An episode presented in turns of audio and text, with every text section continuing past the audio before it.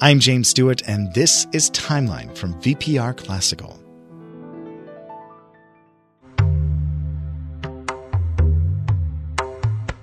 In Hinduism, Krishna, the god of compassion, tenderness, and love, is the eighth avatar or incarnation of Vishnu. In art, Krishna is usually depicted with a flute in his hand, his music calling devotees to him. In many of these paintings and sculptures, Krishna stands side by side with Radha, the supreme goddess. These two are linked by divine love and together represent feminine and masculine aspects of God. This picture, this tale of supreme love, comes to us from the work of a 12th century poet and composer, Jayadeva, in his epic work, Gita Govinda.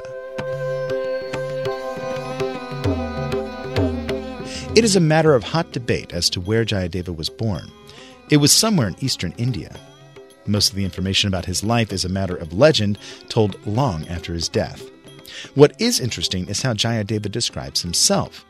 There is no false modesty as Jayadeva declares that he is a kavi, a master poet, in perfect tune with Krishna.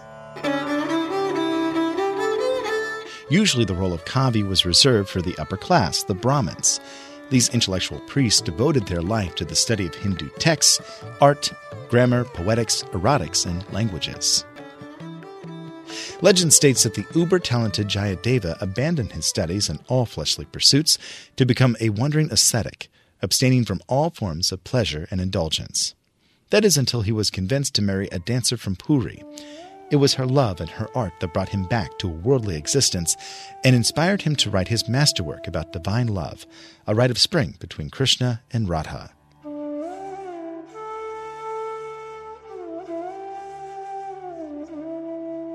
Jayadeva wrote while his wife danced, and they may have taken this show on the road, traveling south and performing a version of the Gita Govinda across India. This work is now an important text in various branches of Hinduism and is often read and performed today. Jayadeva is the composer of several ancient hymns still used in Sikhism. Classical Indian music is characterized by two important concepts raga and tala.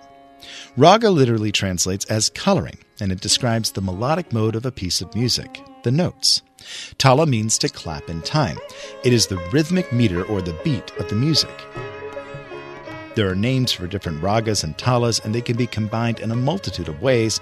However, these concepts are realized through various different musical systems throughout the subcontinent, and they don't always agree. Also, none of this is written down in formal notation so these musical ideas have shifted and evolved over the centuries. Today, performers decide for themselves how to interpret the ancient songs of Jayadeva. This to me is a lovely thought.